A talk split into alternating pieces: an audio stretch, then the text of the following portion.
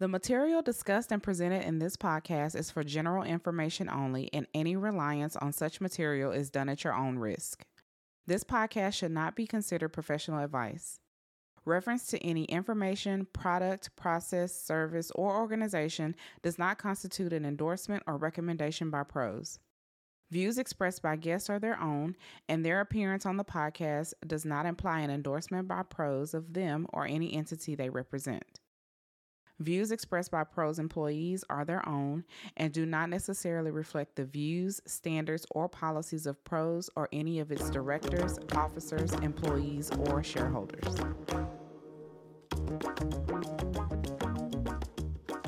Welcome to Interface, a podcast where we connect technology and culture through conversation. Interface is brought to you by Empower at Pros. Empower is dedicated to attracting, developing, and retaining Black talent at pros. Pros helps people and companies outperform by enabling smarter selling in the digital economy. I'm your host, Jennifer Plummer, and Matthew Negron is with me today as my co-host. That was a good one. Our guest today is Thomas Watkins, principal and founder of Three Leaf. Thank you for joining us today, Thomas. Thank you for having me. It's great to be here.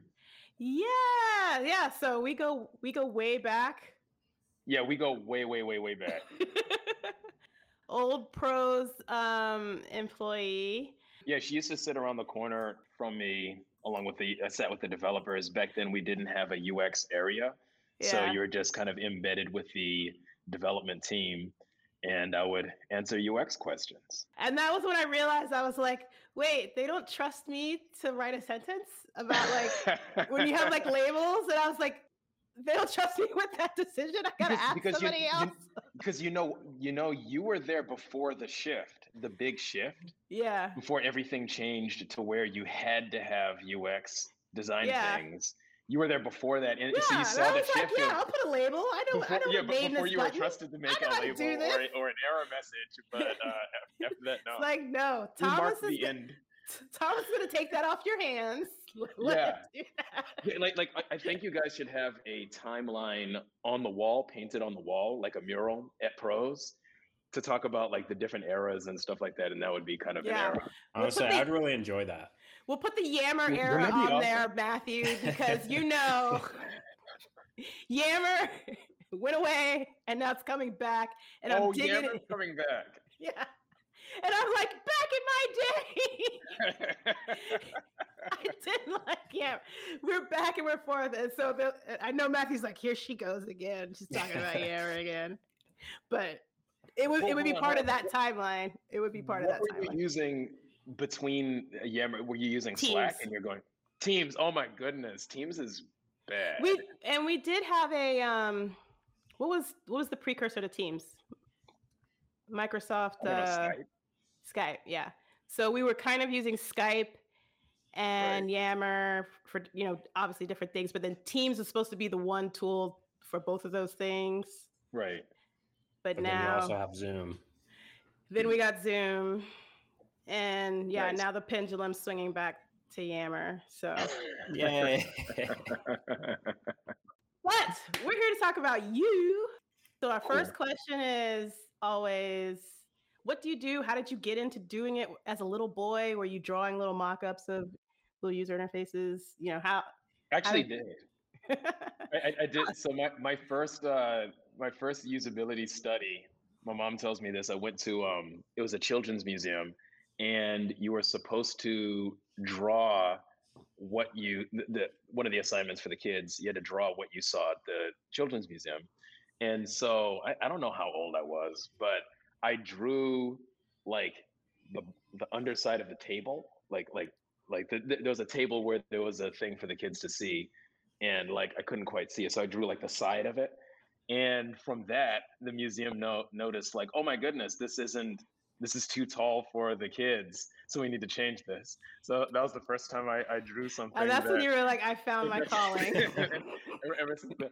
Um, no so I, I went to um, undergrad for psychology hampton university psychology and i actually lucked up because when i was applying to graduate schools i was interested in cognitive psychology and that's where i kind of wanted my future to be to be like a researcher in the cognitive psychology space. But i got accepted into the school that taught now this is the early 2000s so this is 2002 and so it was george mason's human factors program so for those who don't know the original name for ux was human factors so i got training in that program early on but then i went to more school after that and that i didn't have that as a career uh, goal until when I finally got out of school and I was like, okay, time to get a job. And I went to pros.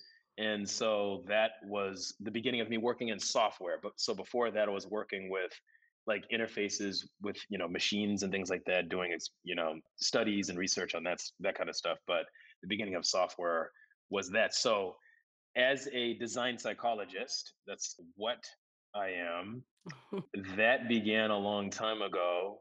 And I was fortunate enough to get onto UX before UX was like a huge thing. And then after you left pros? Did a bunch of consulting. So I worked for Staffog at, you know, some of the big oil companies, worked for some of the consulting agent agencies. Then I started working with startups around 2014. And so I kind of fell in love with the idea of working with a startup because you have a lot more strategic influence over what the product is. And so after I kind of worked for a few more years in the kind of nine to five world here and there, I went ahead and started uh, a consulting agency that provides UX. And so I've got my, you know, team members of about 10 folks or so. And we work on like a handful of projects that early stage tech a handful of clients that we help them go to market with good UX, which is so important. I'm I'm so very I, important. Yeah, it's just kind of the the project I'm working on now is mostly like a like a back end thing. Like there's there was no UI, and it was it's just really hard to explain to some people. And then we finally got a UI, and um, I think our product manager was like, "It finally has a face."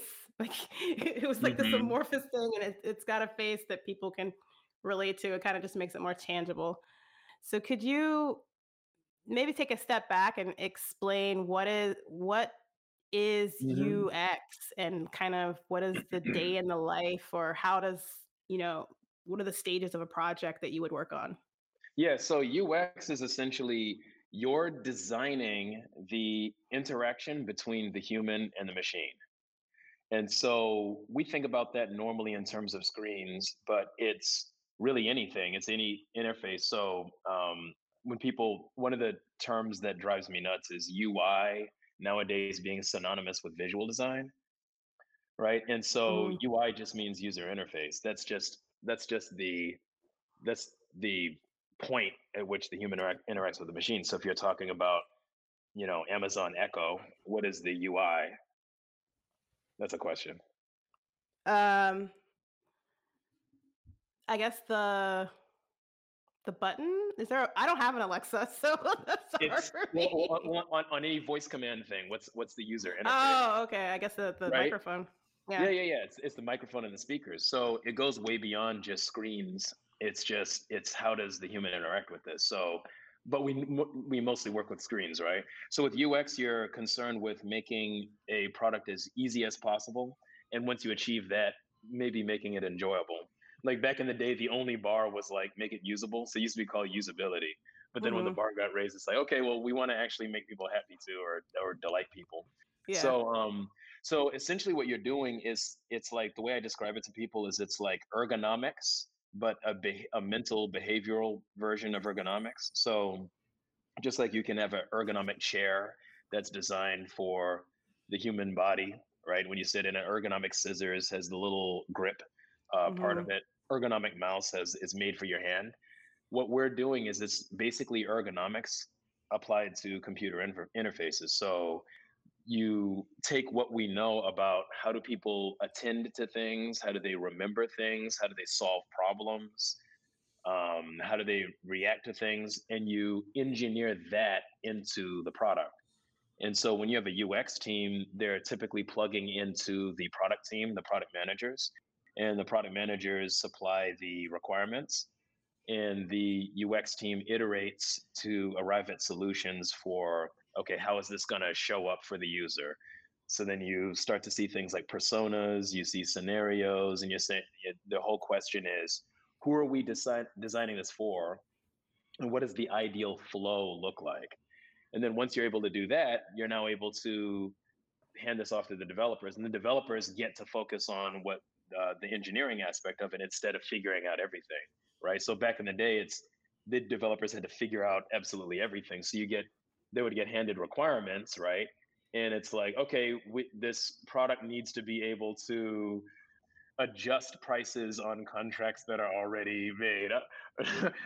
you, you, uh, use a use case that's probably uh, a, pro, a type uh, of interfa- um, use case.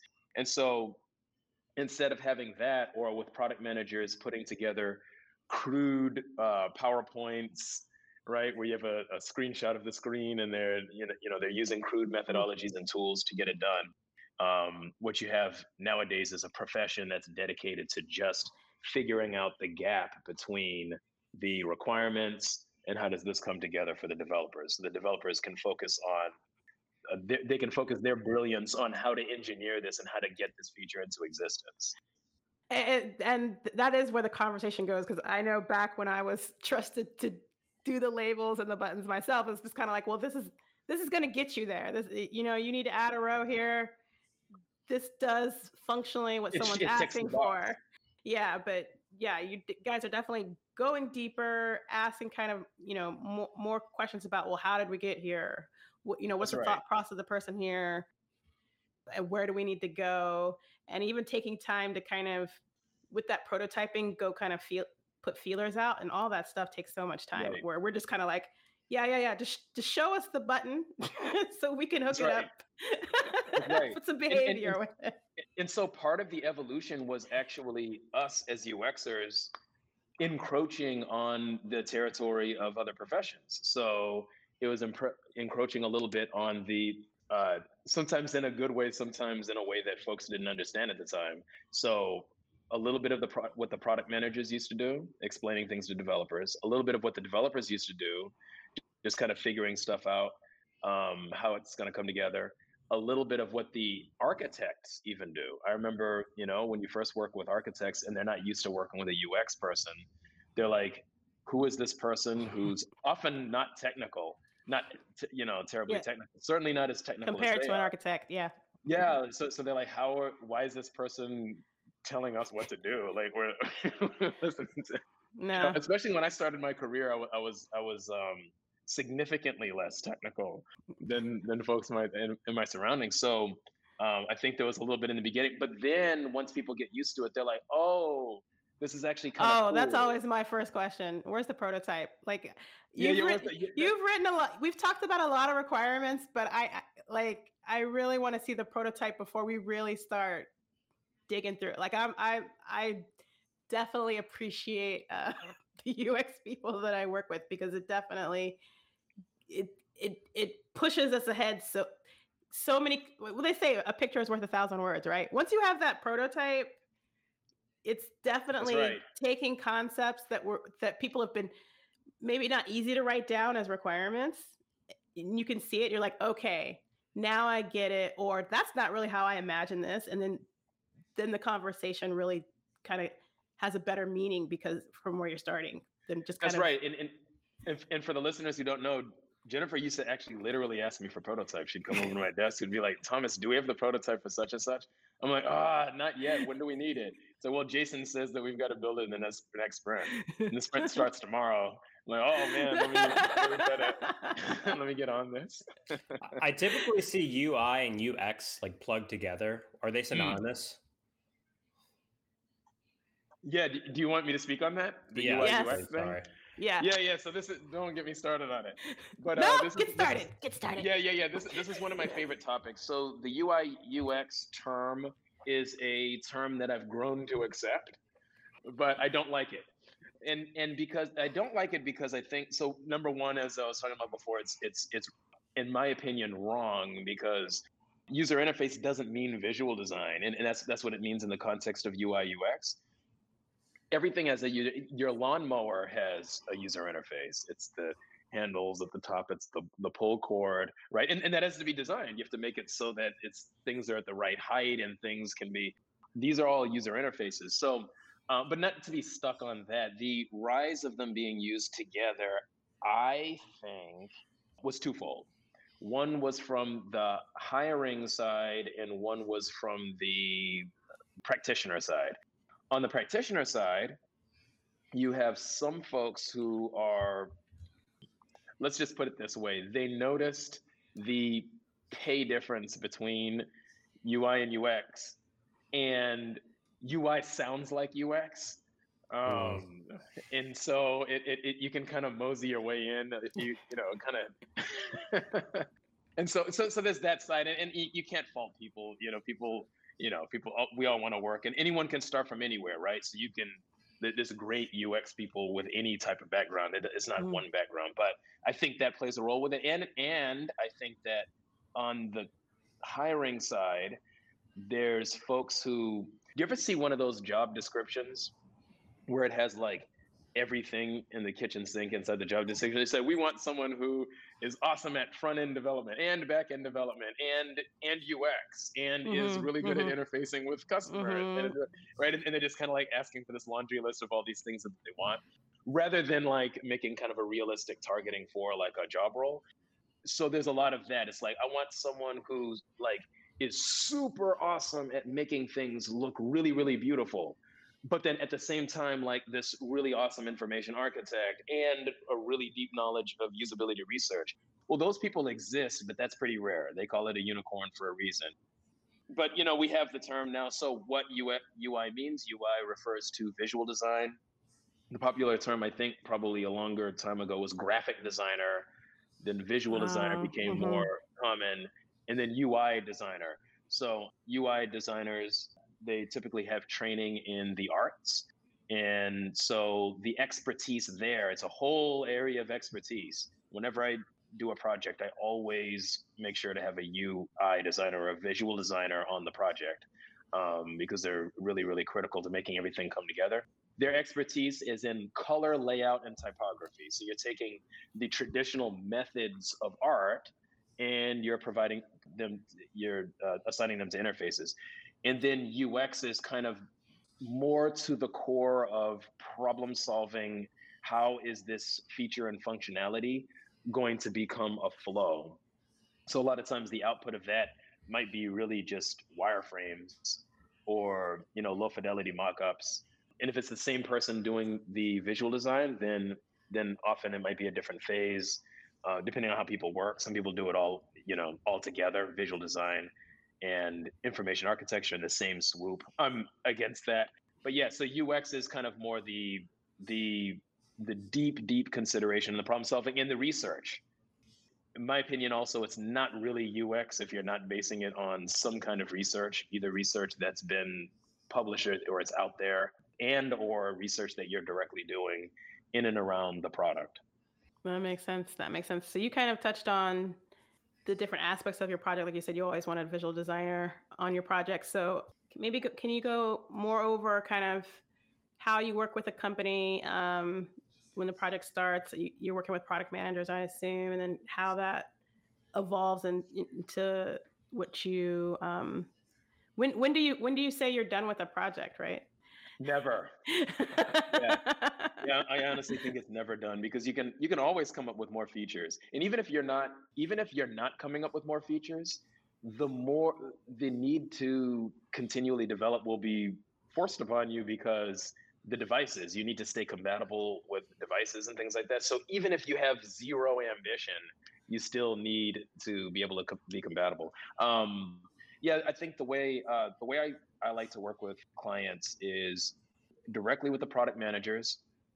In a smaller operation, that'll be like a product executive. It might be like the CEO or somebody who's kind of wearing a lot of hats. At a larger organization, is usually a product manager. And so the core is a very iterative process to where it's a, a tight loop between requirements and reviewing potential ideas.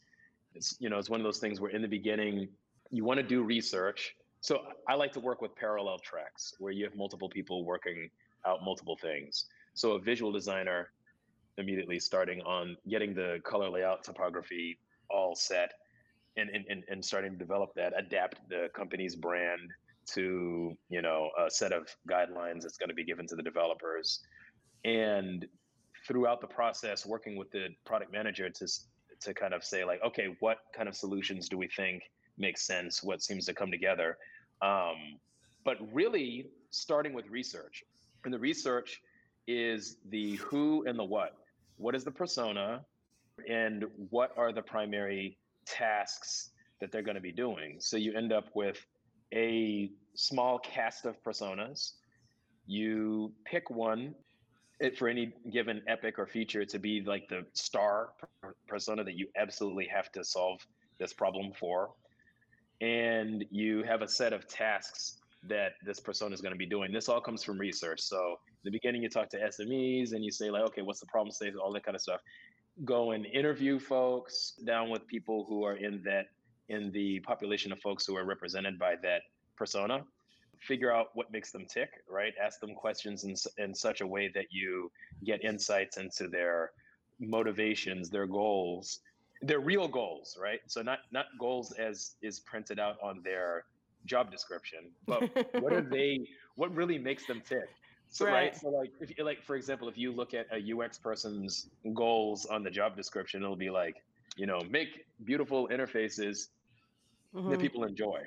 But let's say you're designing a tool for UX people and you really want to solve their goals. You, you really want to make it a product that they love and you might talk to them and find out that their main goal is unblocking the developers because you don't want the embarrassment of being at the sprint demo the review and you don't have the necessary designs for them to start the sprint you don't mm-hmm. want them, the, the team to have to start the sprint and the designs aren't ready yet that's an actual day-to-day motivation and you might not get that if you don't you know go out and talk actually talk to the users and yeah. get them to express what really matters to them. Then, when you're building a product, you're able to build a product that people love because you're able to hit on the things that they actually care about. so, there's mapping out the user, then there's mapping out what the user does. So, every user has different tasks that they need to do throughout the day. And some aren't even totally taken care of by the technology, but the te- technology might play some role over the course of that task. Mm-hmm. And what you do is you try to write out scenarios okay, what is the ideal flow? What's ideal for, you know, thinking technology constraints aside? And this is why you mm-hmm. also want people who are outside of the direct technology team because it gets rid of part of the bias of wanting to max- maximize the efficiency. If you just have a totally person different person doing it, and mm-hmm. they're not mm-hmm. thinking about that until they're talking to the developers and iterating through uh, with the mm-hmm. developers, mm-hmm. yeah, what's technically possible. Then those things come to light, and then then the developers say like, ah, well, that's going to be a little bit tricky, and we have to build a new microservice for that because we don't have that today. But you were able to at least get to the concept and talk about what you want, where yeah. you probably wouldn't end up with that. Even within UX, you still have to separate uh, different. Is product management involved in this process as well, or is Very this much. okay? Okay. Very much. So they're not doing it, but they are they are a constant checkpoint. They're the feedback loop to let you know that this from the product manager what you need to know is you need to know is this addressing the market need. We we rely on the product manager to be a market expert. They mm-hmm. they are supposed to be knowledgeable enough about what the product ought to be in order for it to be successful in the marketplace. So on the UX side, you might have some strategic opinions and say like, ah, oh, does the product really need to do X? But you, you might challenge that a little bit, just like a developer might challenge UX designs. But at, at the end of the day, we rely on the product owner being the best know, knower of that and iterate through to the solutions with them. So when I'm designing things, sometimes I'll like design something. I'm like, oh, this is great, and then I'll show it to someone. They'll be like, this makes absolutely no sense. So it sounds like you will have a lot more people on the team that will like go through those scenarios. So how does that explain for like companies like Spotify, for example, when like they are like here's a new update and it just completely changes the interface and everyone's just super mad about that? How do you get to that point? Yeah that, that's that's kind of multifold. So when you have a, a large company like you know spotify or amazon and they're able to do a b testing so they're hopefully doing some testing that is at a previous phase that they're working out some of the kinks but then it eventually yeah they're going to roll it out and it's going to be tens of thousands or hundreds of thousands of users maybe even millions. And so there's a lot of risk with that. So the stakes are pretty high for them to kind of get it right. A lot of times the ones that care about ux i don't want to say they'll they definitely don't always get it right that's that's for sure. But a lot of effort goes into it for them. So like take and, and then and then there's the other aspect from a market perspective, some of these companies, like Apple, it's a part of their brand is that they kind of force people into into a way of using things. So it's it's kind of almost authoritarian, almost my right? way or the highway. Yeah. yeah, yeah, my way of the highway. So it's like, you know, so that's why everyone gets mad at the Apple releases where they're like, guess what? We got rid of this um, this this this plugin Yeah. or this, this this way. Yeah. So uh, I always use those as examples to bring down because product management and UX, I'm like, oh, we could do this, we could do this. We just, I'm like, no. When that when iTunes first came out, you could play and you could pause, and that that was it, and we were happy. We're gonna start out Right. that level. that's right. That's right. For someone that was interested in becoming a UX designer, a visual designer, someone that researches, you know, what what would your recommendation be? Yeah. So for folks who are interested in anything, I recommend falling in love with the trade and the craft because I sincerely think that life will be a lot better for anyone who enjoys what they do. And, you know, if you find some aspect of it that you really, really like, because UX, UX is such a big area and design is such a big area, there's like sub specializations. Find something, I would say get good at something. I, I I kind of tend to recommend go deep before you go wide. So you want to make sure that you can join a team and add value, right? And and so however you choose to get that training, there's different ways to do that. There's a lot of boot camps nowadays. Some are better than others. You could go to graduate school for design. They the graduate schools often tend to be less immediately relevant because they don't have their finger on the pulse of just year by year what's changing and how are things developing but the upside to like a graduate school program is that you get kind of a deeper study of a lot of different areas that sometimes help you transfer well from one area to another the benefit of the boot camps is just much more accessible they're like kind of expensive but not like impossibly expensive More or less ex- expensive than grad school. yeah, definitely less expensive than grad school, right? definitely less expensive than that. And then there's, I guess, you could study on your own, but um, I think probably the best thing is to get on a project. And kind of the same thing with software development, right? It's, it's start doing the work as soon as possible, whether that's an internship, and you'll start learning about what you like, what you don't like, and um, I think dedicate yourself to to studying the area and trying to get good at it. To follow up on that, uh, you mentioned research. How are you staying up to date on research and trends and UX? conferences uh, a lot. There's there's a lot of good sites nowadays. You know, Nielsen Norman Group, NNG is pretty good about publishing a lot of kind of synopsis uh, summaries of like commonly asked UX questions. So that's kind of out there a lot. But if you really want the good stuff, get to a good conference. I would say like um, UXPA is one of my favorites, but there's a there's a bunch of them out there. And um, I particularly like the conferences that are a good mix between academic and applied industry stuff because you get the relevance from the industry and you get some of the rigor from the academics. Um, Right. so, and you have people, teams there who do full blown research projects that are super interesting. You don't you don't hear the stuff anywhere else. Like for example, what was the year where where wearables or watches, smart watches started becoming really popular? Was that around 2015 or so, or Yeah, I think, I think so. Alrighty. some somewhere. All the high schoolers had it when I was teaching. Okay.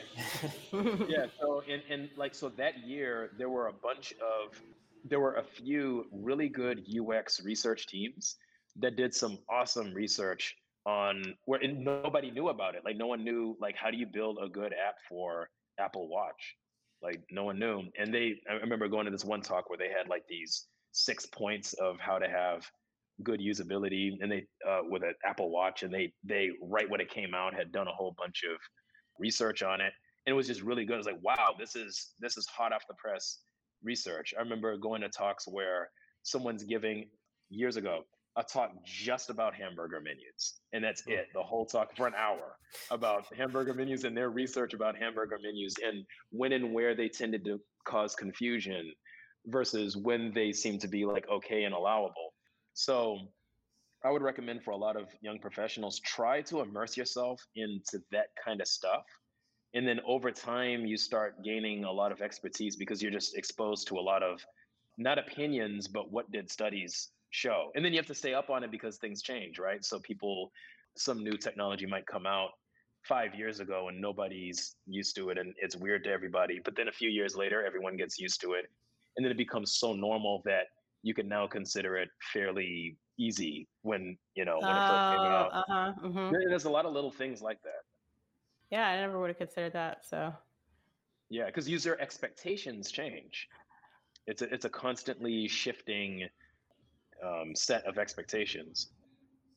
I've heard that like if you if the red X to exit is on the right side and you decide to put it on the left side, everyone's expectations. It's a it's a red X on the right side. But if you change the color or change the position, it just throws everything off.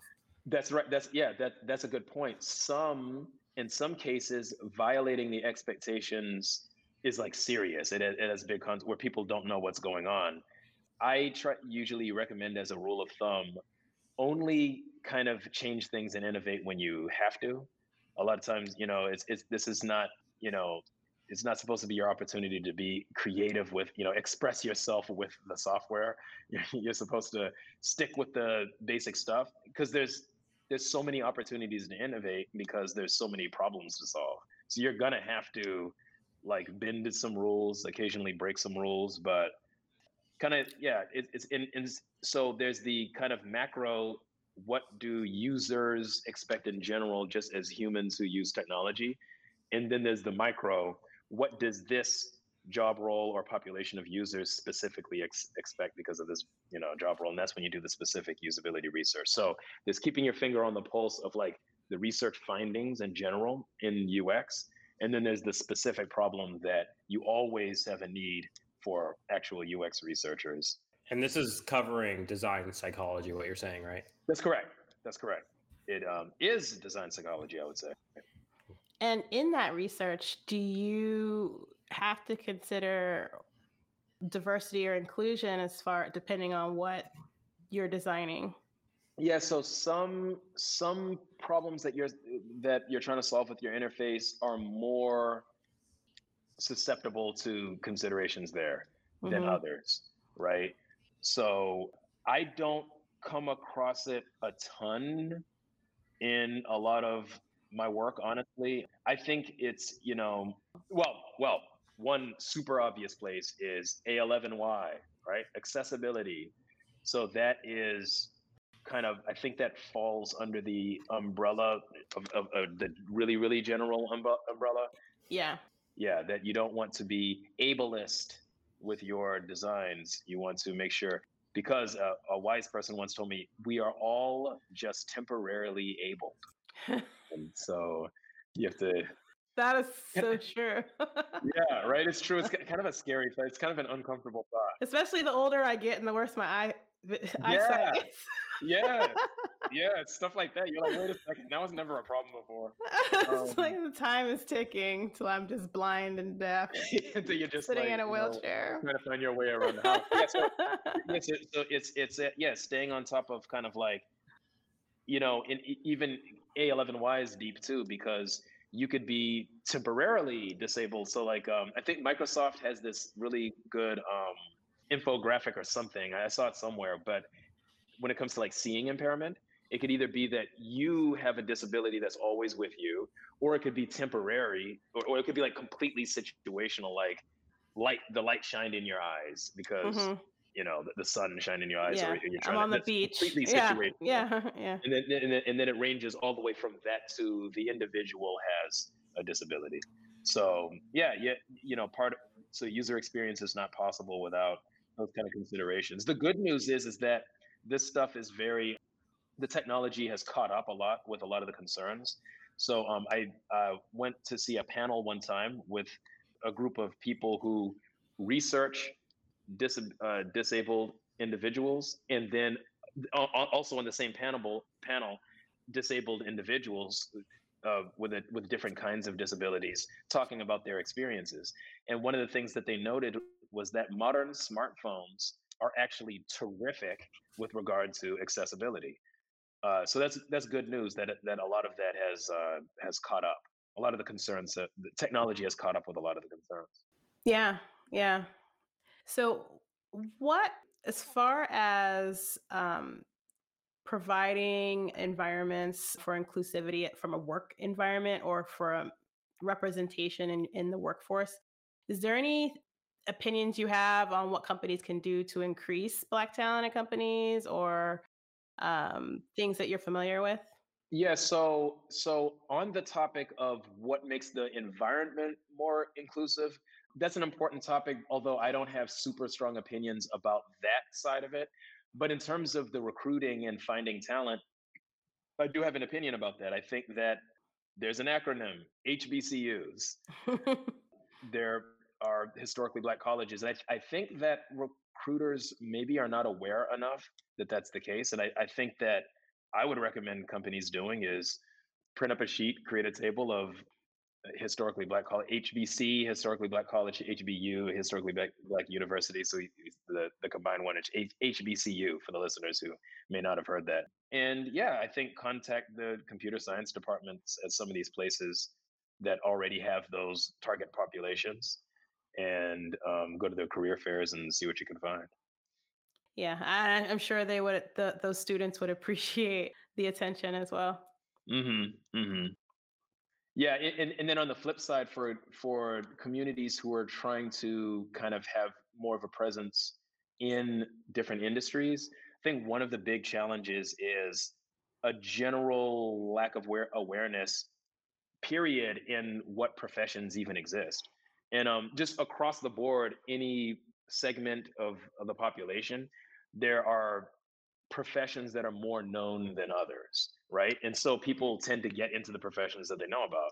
So they might say, like, well, my parents were lawyers or they're public servants or they're X, Y, and Z. So that's what I'm going to do. Or, or this is what my cousin does. And this is what, so you do stuff. So it's kind of like one of those things where you kind of, you need the pro, the positive feedback loop of more folks get into it and then more folks then know about it right and then i think it's also important for like professionals to like who are there to kind of reach out and you know maybe join um the, I, I went to i don't know if you ever heard of afrotech yeah i heard about it i, I haven't been had a chance to yeah join i had I, I kept missing it year by year but this year uh, they had like a um city by city they had a happy hour on one of the days and so oh. Yeah, took took a trip out to Austin. There was one in Austin. That was the uh-huh. closest one to us.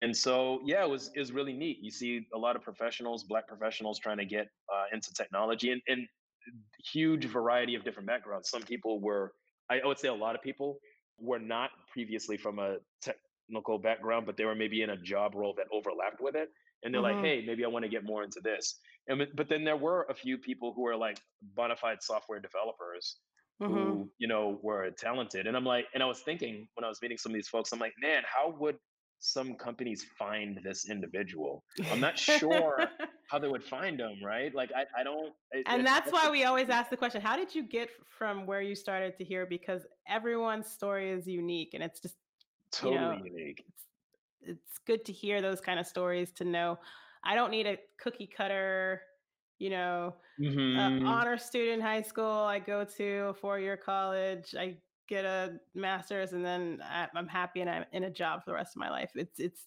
meanders a little more than that sometimes. Correct, correct. Yeah, I think so. That's a tricky one to solve, and you know, especially because they the, the individuals I'm I'm talking about didn't go to HBCU, so they wouldn't even be even the solution that I presented that wouldn't get this person hired at you know a company who's trying to follow that framework.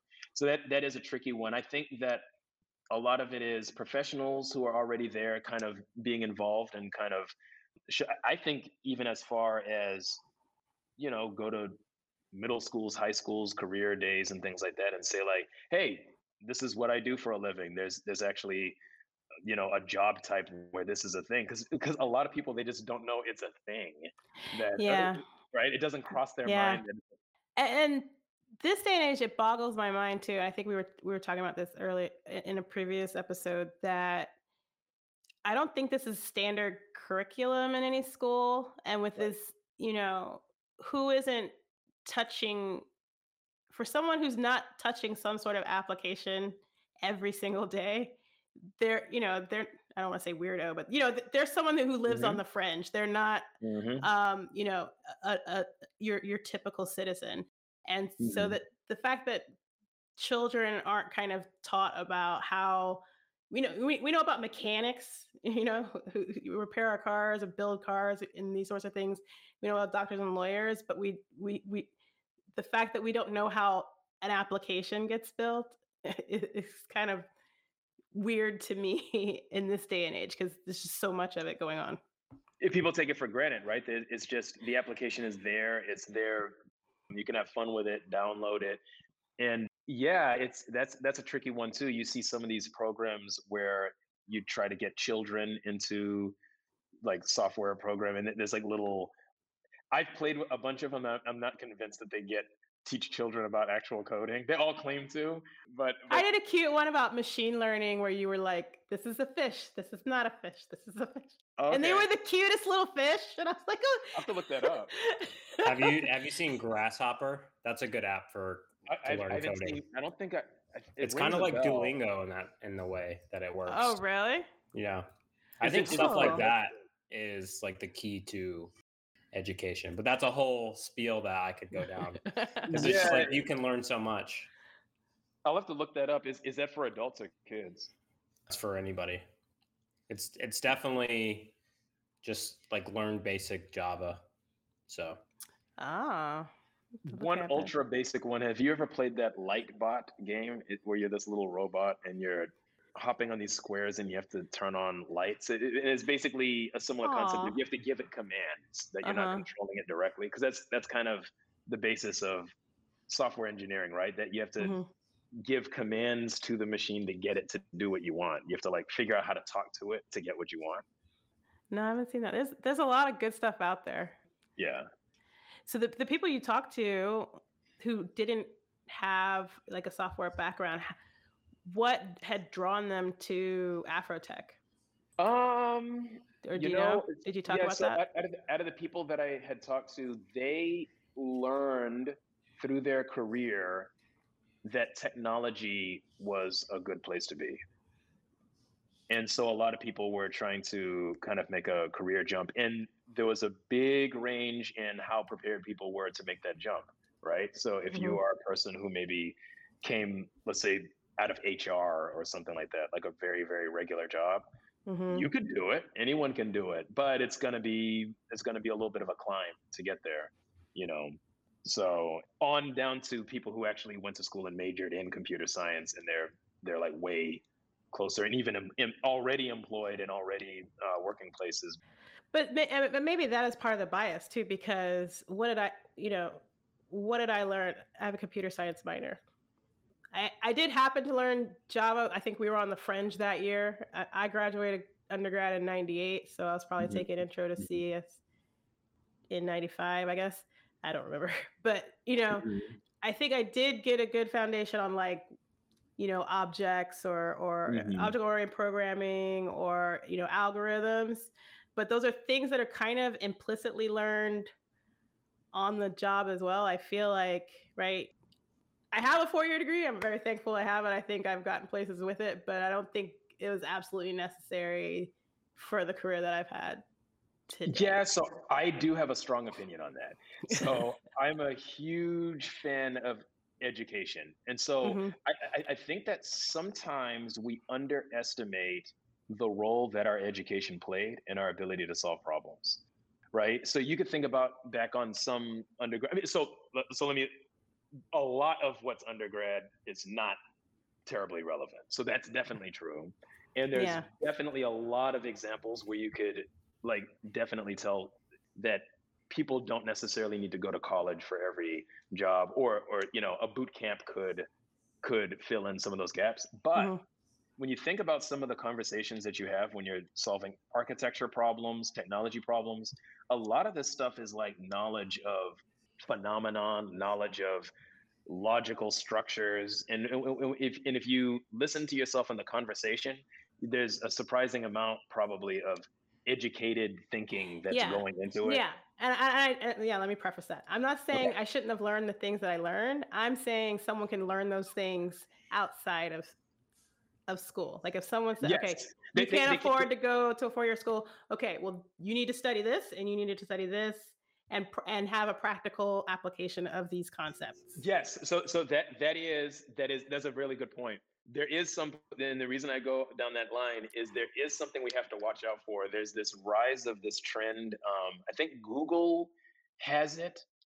I might be mistaken, but but some of the big companies they're creating this kind of like special training program of like oh and they're it's they're talking about oh don't go to college and waste money on college and they i think they pay you I'll, I'll have to look it up and see the details but i think they actually either pay students or they make it super attractive to just skip college to learn through their program and then to you get a job working for them when you finish the program Mhm.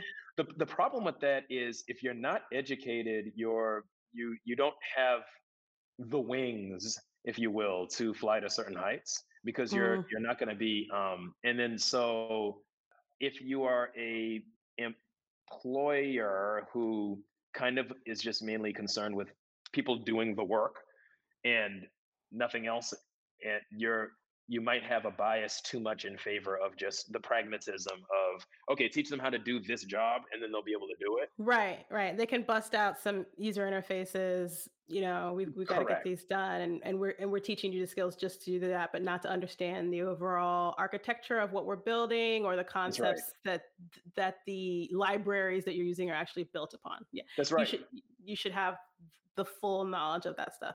Yeah, I I haven't seen those programs, so I would need to research a little more.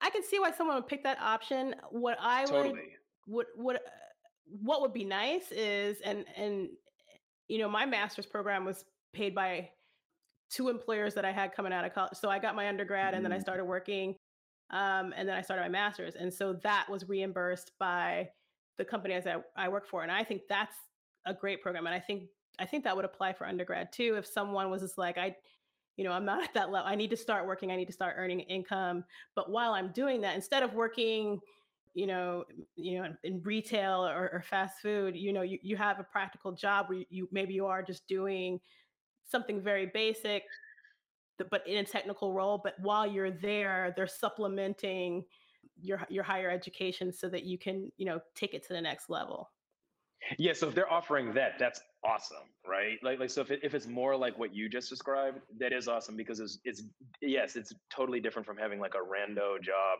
like at target or something like that like Mhm. um if you if you're actually building your career and building skills that are going to be relevant to the kinds of career moves that you want to make in the future then that's definitely very positive. positive And you're you're familiar. You mentioned boot camps earlier um, from from the perspective of UX. So we have this Google program that you're talking about. We've got you know four year degree, and boot camps are somewhere in the middle. I'm assuming. What so? What's your opinion on that? Um, man, that's so tricky. I, I think it partly depends on what you want to be good at. So if you, let's say you're a visual designer segueing into into the UI UX world, or if you're an artist, like a lot of people come from like print design and then they get into designing interfaces. I think if you're educated, because they you need an education if the best visual designers are educated in visual design right? They they they know things that are like surprisingly relevant when you're making uh, decisions, design decisions. Like like art history sounds like it's really irrelevant, right? Mm-hmm. But if you're shoot, choosing a typography for that needs to resonate with a certain audience, if you have knowledge of well, the reason why this particular typeface looks technical is because this is the typeface that was used in Germany during the time when there was a lot of engineers doing civil engineering and all the civil engineering books were were written with this typography. And then so society began to associate that with engineering and then it, right like like like that that kind of rich knowledge that's not easy to just like google and answer for that really comes to play so uh, but long story short i think some job skills are more helped by deep education. So, research, for example, I want my researchers to be pretty educated because the question of how do you research something, if you have years of saying, hmm, here's a research question, and I need to design a study you know, that can answer the research question. Yeah. That's not something that you're gonna. I don't know how to do that yeah, that's that's, that's really, yeah, it's it took me years in t- uh, toiling in graduate school basements, uh, designing experiments that are loaded on computers, and I take the data off the computer on a floppy disk and and uh, and load it into the statistical program. And I, through doing that kind of stuff, I gained a deep familiarity, for example, just to use myself example, for data, the nature of data, the nature of variables and stuff like that. So then later when I started doing data visualization and dash dashboards, it was really easy to, for me to pick it up because I had spent so many much time obsessing over the nature and structure of data and what it means, what's a nominal variable, an ordinal variable, an interval variable, all that kind of stuff. And so researcher, I think there's an, a special need to have a deep background. One, one of the interesting things when we talk about UX is that there's a number of different, let's say, scholastic traditions that feed into UX. So a lot of the research methods come from anthropology, especially the field research, right? So researchers for generations figuring out how do you go among a group of people and study them that that comes from anthropology the the kind of lab methods that comes out of cognitive psychology, experimental psychology. And then so like a lot of times folks in the social sciences they get trained on that.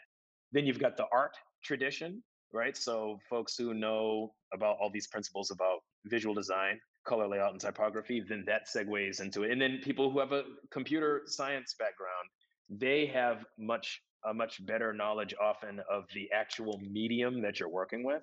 So mm-hmm. they just are they tend to be very realistic. They tend to understand things that folks from the other traditions don't necessarily come from. So then UX is this like blend of all of this stuff going on. And I, I think that really to answer your question is when you find out what you want to do, if it's researcher, I would say don't go back to graduate school probably if you're if you're already working I, I, if you're in undergrad then apply to graduate school sure and mm-hmm. if you mm-hmm. want to be a researcher, you really want that expertise. But that's going to be hard for people who are already working. Information architecture, that's a tricky one. People, good information architects, the the UX problem solving, they come from a huge variety of areas, and so that's hard to pin down. But I think you're going to have an advantage if you're educated on certain topics. And then for visual designers, I think boot camps often is decent enough for for getting a visual designer into into the UX role, and then mm-hmm. from after that they can kind of figure out.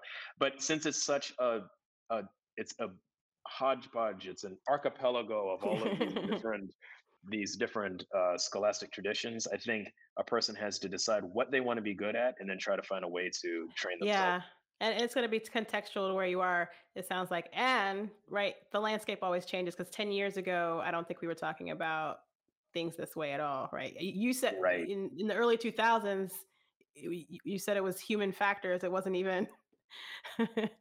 usability. So yeah, who knows what, what, what the future holds, but uh, that's, that's good general advice, I would say. Mm. Matthew, any other questions?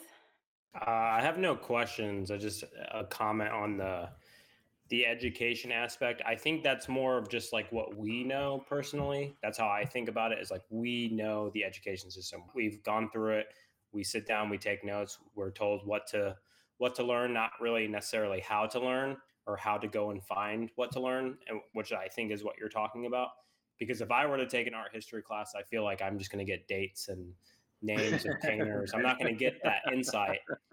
And I think that the way we, we're going to move forward and the kids that are coming behind uh, like behind me even it's just like oh they've grown up knowing that they can just watch a youtube video or figure out what they want to learn like i changed my um, window wipers and i was struggling with it and i was like i don't know how to do this watched a three minute video on youtube i know how to change window wipers now it's like right. the Matrix. You just downloaded it to your exactly. You, you, you upload it right into your. it is. That's a good point.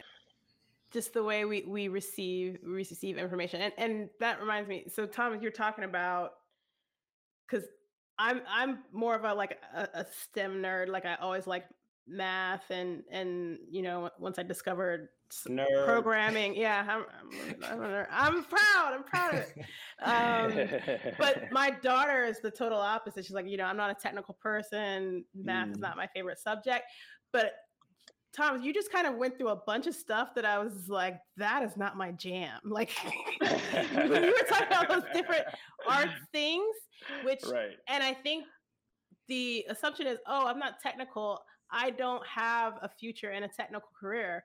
But those are all very necessary things that we need to produce applications that people delight in using, to use your words.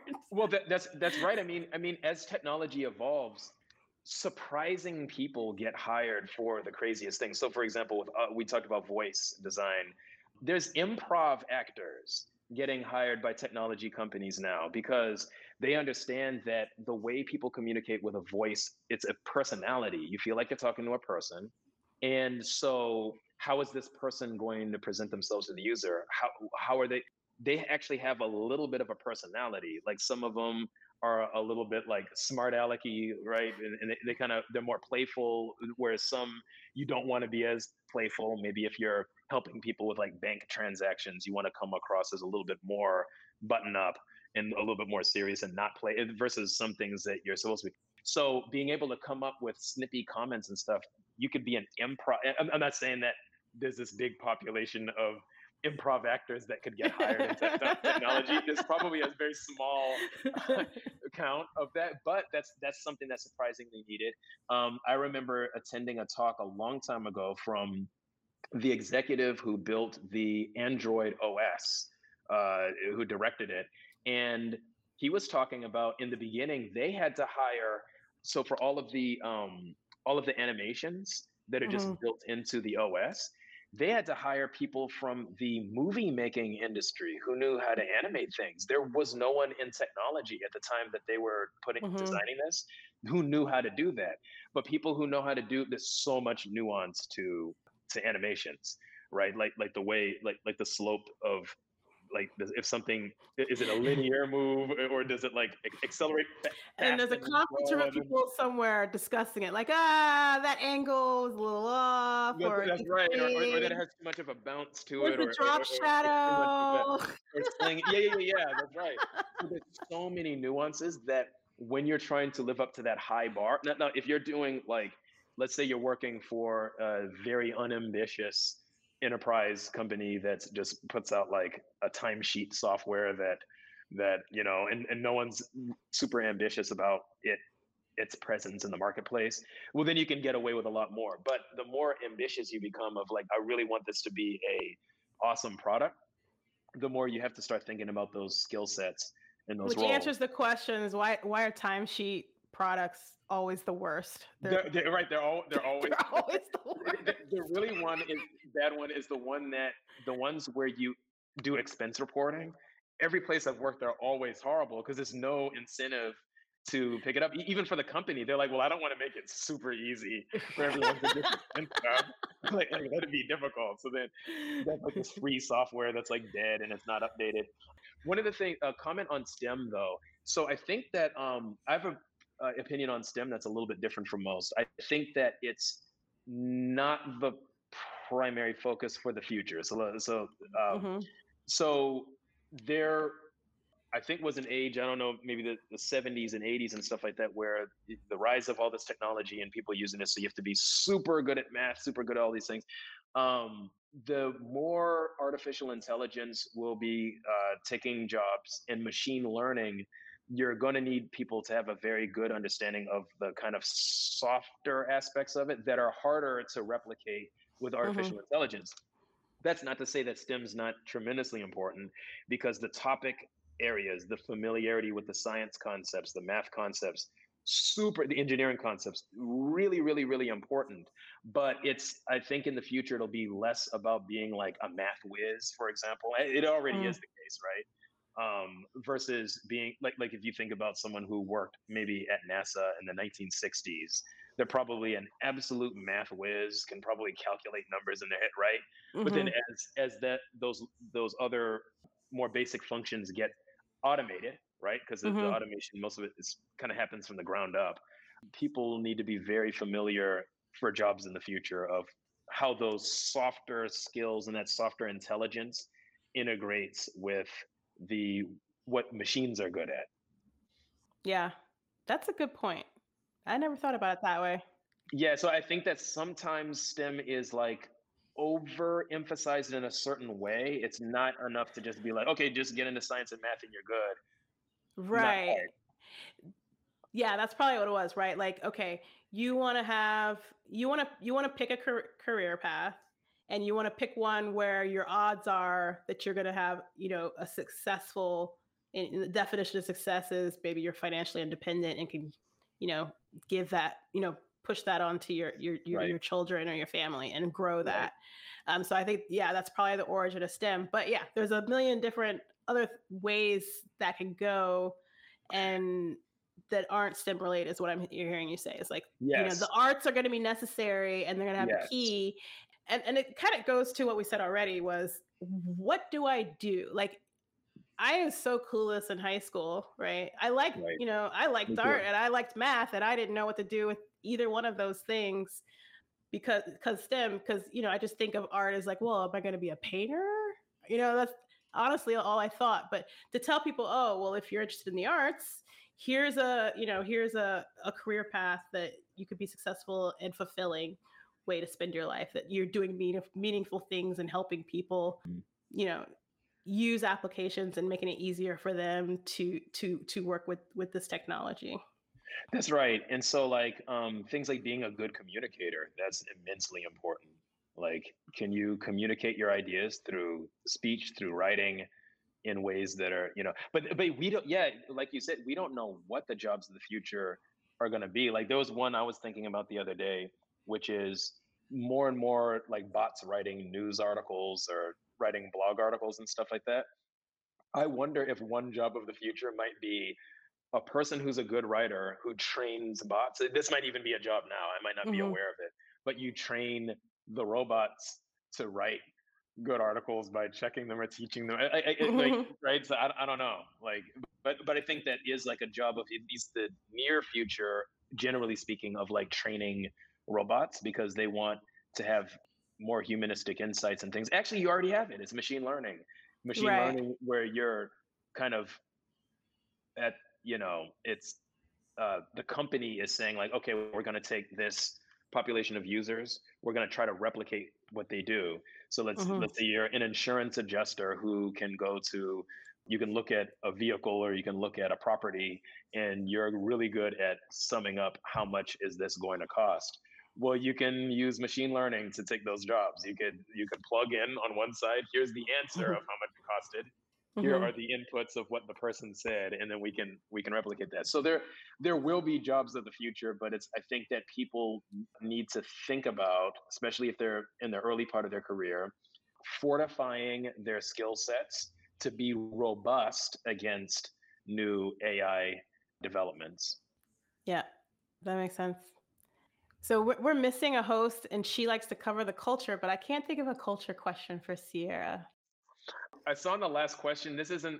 I don't think this qualifies as really because I, I saw in the question it said like tech or culture. It, it, was, it was like a. So, uh, right, you want to do your heat check now? We can we can get into heat check. Matthew, cue the sound bite that that means we're going into the heat check. I, th- I thought we were doing heat check, heat check, heat check, heat check, heat check. Heat check. it's growing on me. so yeah, we yeah. What, what do you have something to share with us then? Well, is that what the heat check is? Is it? Yeah, it's it's basically anything technology or t- culture related that you wanted to share. Yeah, yeah, yeah. This this this is something that's been on my mind, it's, and it's not important now, but it might maybe be important in the distant future. You hear um, futurists like uh, Elon Musk, Ray Kurzweil talk, talk about this a little bit, and it's this idea of uploading your mind into a computer, and this and this really I like that Black Mirror episode. Yeah, it's, it's, it's very Black Mirror. I haven't I haven't watched Black Mirror, but I, I know that it's the kind of thing that would appear in it's Black like, Mirror. what right? if a computer did this, or what if a robot was this? yeah, those it's, are all it's the episodes. Yeah. Scenarios. It, yeah. I guess kind of like Twilight Zone or um or uh, Outer Limits. I Yeah. guess like Yeah. like where you have these scenarios. I love that show. Um, yeah, and, and so I just don't believe it's possible to upload your mind into a computer, and, and maybe maybe like you know I'm I'm not I'm not one of these. I, I think and I think it's like deeply ridiculous. So so so follow me on this, right? So What if we're in a computer simulation right now? What if this is yeah, no, okay, that's po- that, that, you know what, that's possible, and then if that's the case, I stand corrected. But I mean, so so at best, because the way the conversation goes, it's like, oh, in the future we'll live forever, and, you know, because you can upload yourself into a, a computer. Well, no, that's not you. At best, it's a clone of you mentally living on a hard drive somewhere. Um, what, what does even living mean at that point? Is it are you alive when they turn the computer on? But but but but but more to the point is that what exactly are you copying? Are you copying? You're not copying the brain exactly. You're, you're, you're what what the heck is it? It's at best I think it's a brain scan that whatever was on your head or plugged into your head or whatever was able to capture and it's just going to be a bunch of data and then you save the data on a hard drive and you're telling me that i'm still alive and in the machine i think i think it's so ridiculous but um th- and, and there's Yeah. actually i don't know what do you have thoughts on that well, this is the data question, right? Because so data from Star Trek, the the person Okay. data, yeah. So so I'm assuming they're they're they're they're talking about downloading your your memories, right? But I think right, it's more than just your memories or your the things that you said or the transcript. Like Loki had the transcript of everything he said in his whole life. That you're, more than that. This is a very philosophical discussion. yeah it, it, it, it is it is kind of it is kind of philosophical but but it, but it's the way you would test it is like let's say we uploaded your brain into an android we test it by does that person do and say the things that you would do right so that would they Mhm. answer the questions the same way and all that kind of stuff i just i just don't see and there's and it's more than just the data in your head it's there's a lot that goes into a person there's there's uh emotions there's hormone like Yeah. all over your body there's all Yeah. kinds of things if you're hungry and you're hangry that's those yeah, are your emo- that's the data component. okay. Is how does your emotions reflect your Yeah, how do you capture that? How do you capture that? And your memories change too. You, you we don't have memories in the same way that computers do. It's like a interpretation on events that happen. Your memories are not accurate, hmm and and they change over time. And they they just serve the function of helping. An organism's memory just serves the function of helping, using data from the past to help the person survive. It's not like memory that a computer you need it to stay Where accurate. it's yeah, a it's verbatim, right? Unless Yeah, yeah. So, yeah. so I, I really don't see it, and that, and that that that one kind of annoys me. But there's this really good horror video game. It's called Soma, and it's based upon this concept. Um, If you get Mm-hmm. a chance to, if if you like dystopian, it's it's it's this. I, I won't give away the game, but it's it's this dystopian future, and it revolves around this idea that humans aren't around anymore in the way that we're around today most of them are on machines and they're not even aware but but, but, it's, it's basically a, it's a horror game where you're trying to figure something out and you're trying to accomplish something in the game and the game Oh. forces you to develop your own philosophy of what is sentience what is like what does it mean to be alive what and, and you're, you're forced to make these really difficult ethical decisions throughout the game and it forces you to say like well wait a second is this okay is this um, you know so anyway that's uh That's a very good concept. That's yeah really it's- interesting. it's super int- i would say soma s-o-m-a It's like Mhm. the deepest game ever. Like I've, I've never seen something as and it's kind of like, man, I don't want to think about all this stuff. This is heavy. yeah. man. It, it, it, it, it is, it is one on a Wednesday. I, I would, I would yes, I would definitely say if you have something important coming up where you need to be like kind of pulled together, don't play the game around then.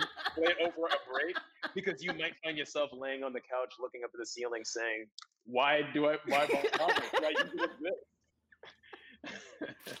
those, yeah, those are the best. Like, why is the universe? Why? Right. Why? Why are we doing this?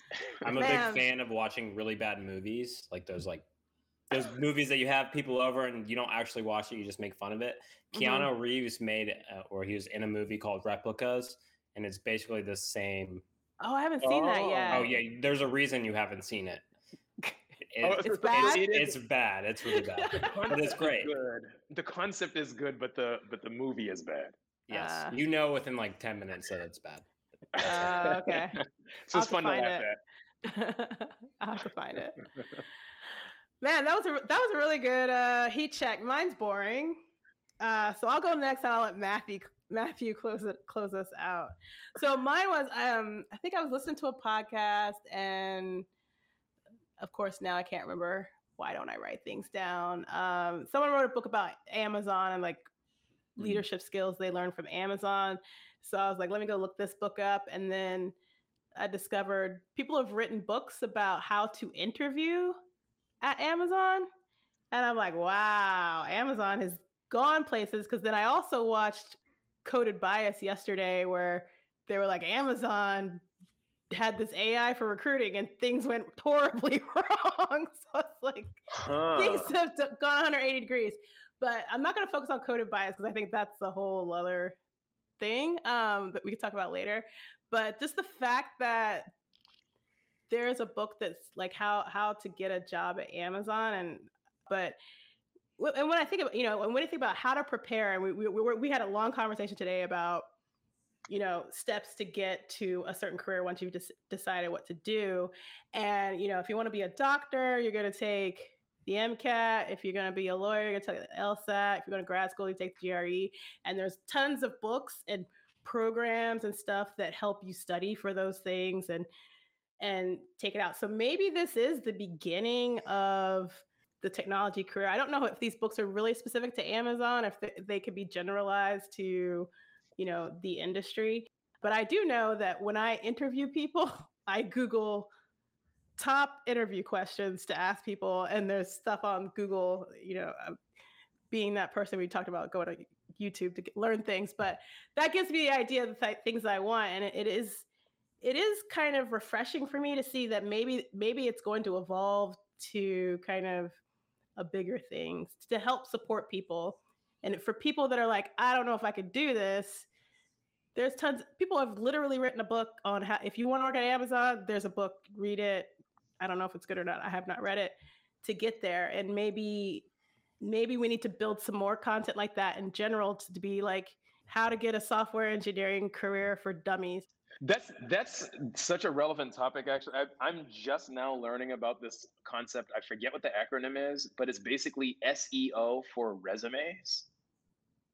And and, and so and so uh, I, I train a lot of young professionals, right? And so one person I know who's currently like looking for a job uh, had to go through this whole thing of like trying to optimize her resume so that it can get noticed. Like, like especially if you're hi- trying to get hired at a big, uh, huge organization that you know they get stacks of giant, like thousands of resumes. Like they need some way of sifting through it.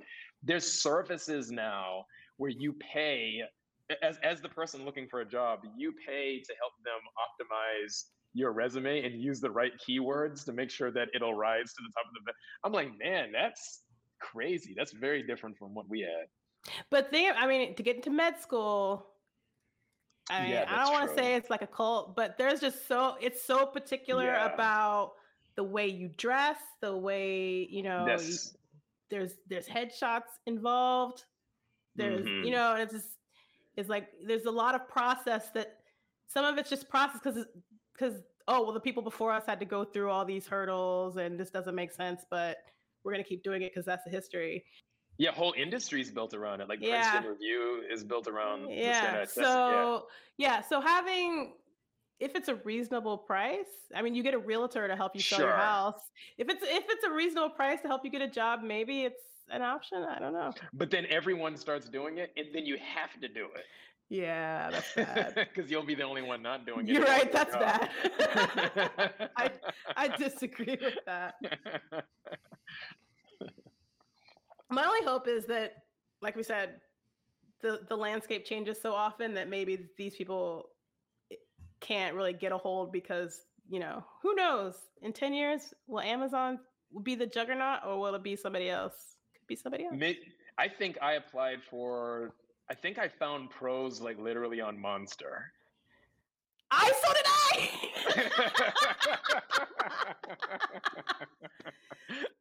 that dates a person but yeah monster.com Yes, it- oh yeah, oh, it dates the hell out of you. Yeah.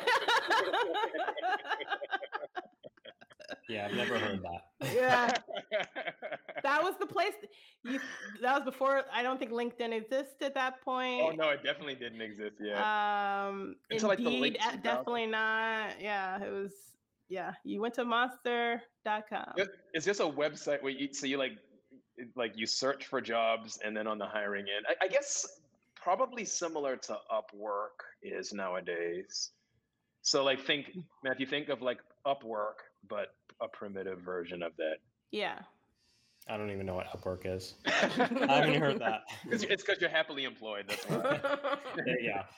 Something that I think will is going to be like the trend if it's not already, especially for like technical roles, is moving away from resumes and more into like portfolios Mm. and not just like because I know there are like I was when I was like applying for jobs, I was like looking up things and like a lot of the resumes all go through that filter, the ATS, I think it's called. And like some people would, um, I don't think it works nowadays, but they would take all those keywords that you mentioned and put them all in white and like transparent and just throw them on their resume. Mhm. And so it'd get picked up by the ATS. And so, like, if that's your system and you're like really on just keywords, you're not going to get the best people. You're just going to get people that know the system. And so, like, having a portfolio, and I just, I tell, I'm always like advocating for anyone to make one, even if you're just like a writing role. I was to say, just because it's like, it's there to show your work and like that showcase, I think is more powerful than I know this, I did this in this role. for yeah for a software engineer at a company though it's not like you you have something that you could say i did this by myself it's so collaborative and it, it and sometimes like if you're working on some of the products i work on it's i joined the company in 2005 but this the code is you know written in 1998 so what what do you say is my you know and then someone's got to review that in an interview process Well, This- that's this where you actually go and you make your own project. It can be anything, just to like showcase Yeah, those skills. It that's doesn't have th- to be that's super true complex. and and that is my biggest pet peeve so if I, if I ever interview if you have something on on your resume and I, eh, I guess if you hide it i can't help that but if it's visible on there and i ask you about it and you can't give me like i i I- know everything on your your your resume you're not to have like a quick snappy answer for but if you can't give me an intelligent answer about a concept you put on there or or you just say oh it was kind of you know adjacent to what I was doing, then it's like, well, you didn't really work on this. So make Mhm. sure when you when you prepare for your interview, make sure your resume matches your actual experience. But yeah, it's a struggle out there. I, I actually want to do some research on this because I'm I want to see how we can make some improvements. Um, so if anyone has any recommendations, send them my way. Any research that they they've done, send them my way because I do want to learn a little more about this. Yeah, I have a love-hate relationship with portfolios. Matthew, is your, is your training is did you have an art background? I have an education background. And, Education background, uh, okay. biology. Yeah, like the the portfolio. Okay, so that's so kind of like a general science generalist, and then you segued into being a UX. Matthew is you a instructional, Instructional designer. designer. It's oh instruction. Oh, got it, got it, got it, got it, got it.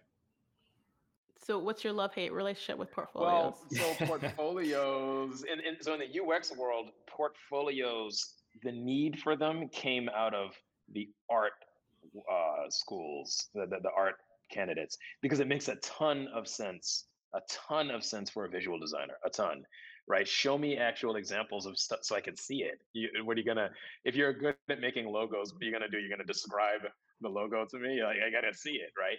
But then, and then a long time ago to get a usability job, human factors job, you had a CV, right? A curriculum vitae so which is basically a, a, a, resume plus some academic stuff but then at around the 2010s there began this there became this need more and more to have a portfolio and a lot of people like myself didn't know what the hell to put in a portfolio like i was like well I've now worked in enterprise software, but I can't share any of it. So you, you can have like a screen and then blotch. So there's there's ways to do it, and I think portfolios are good. But um, it, it was this it, it's this it was kind of a growing pain into it. And then there's some professions where portfolios, like like Matthew, what what's your opinion on like, so if you're a researcher, let's say you're a purely a usability researcher, what do you show in your portfolio? Because it's not amazingly clear to me. Your writing ability, your ability writing to commu- ability. that shows your communication, I your see. thought process. It's that's it's it gives you more than just like oh this accomplishment or your job like your job description it's like i can see actual work and i can see how that that your process in that even That's if it's just good. yeah no no i was just going to say so you're so for people where writing is important like have like a segment a sample like a writing sample like here's yeah the nice the matthew he had a our, our one of our podcast uh, guests he had he had a, a really robust resume and some of the things were just like very simple just like concepts, conceptual mm-hmm. things with some like writing, like this is my process, blah, blah, blah, blah. And I think that is applicable to any career that's like not just like an entry level part time job, like working at Target, like you said earlier. You're not going to need a portfolio for that. But if you're going to anything that's technical or just writing, you can do a, a blog post that even share about you. You're going to get a lot more information about who you are as a person in a portfolio than you will on a resume. You know, I think we should make a product where it's a portfolio builder. You get interviewed by a bot and it asks you a bunch of questions and, it, and, and, and, then it goes and you plug it and give it access to your hard drive your google drive your dropbox and it finds the relevant stuff you know say like well you know oh, back in 2015 in the oh, summer i did this really cool project and it's like okay here's stuff from that time period was it one of the yes or even a one. linkedin pub plug-in so that my linkedin page stays up to date it just knows Ooh. what to what to pull out of my life and put in there. That's gonna so be a thing in like in 10 years definitely. 5 years maybe. You heard it here first guys. So matthew what's your what's your heat check? Oh okay. So we talk about a lot of uh, cryptocurrencies and nfts i figured i'll just keep the week going. I'm not sure what you guys did last but um, AMC and Sony are doing a NFT promotion for Spider-Man No Way Home. So AMC is offering 86,000 non-fungible tokens to AMC members and stockholders. Let's just keep the AMC stock meme going. So whoever ordered advance tickets for the opening of Spider-Man, they're going to get one of those uh, NFTs if you're one of those 86,000. And apparently there was a rush to buy all these tickets and it crashed the site.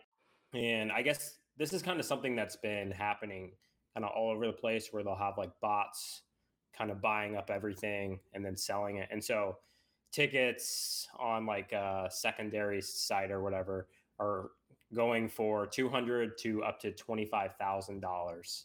Um, but apparently only like the lowest price tickets have any interest. Um, yeah. So. Wow. NFTs, NFTs, that's a crazy new world.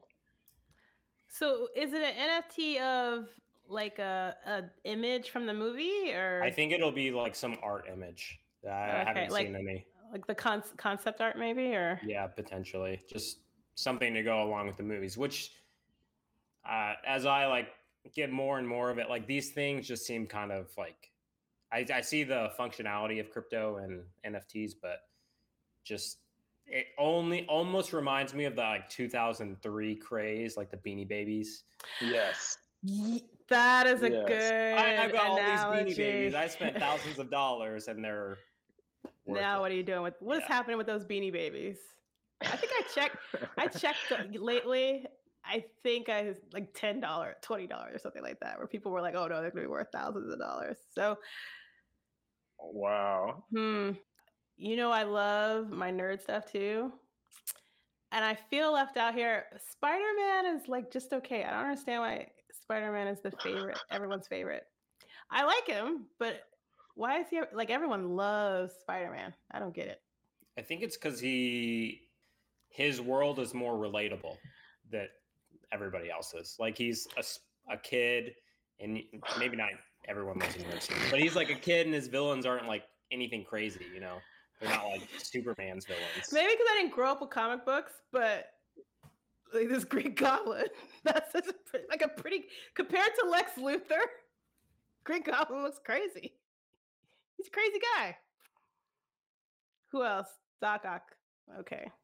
I don't know. Yeah, that, that, that's true. He, he Spider-Man is a lot more normal. And, yeah, I'm, I'm not I'm not uh, so much a comic book person. He's um, no, he's cute and he's funny. He's got quips and he makes me laugh. But I, I just people love him and like I think this movie, like the fact that they're doing this with movie shows that they're like, this is like easy money. We're just gonna, you know, we're gonna we're gonna say we have NFTs. It's the it's the hot new thing, and it's coupled with Spider Man.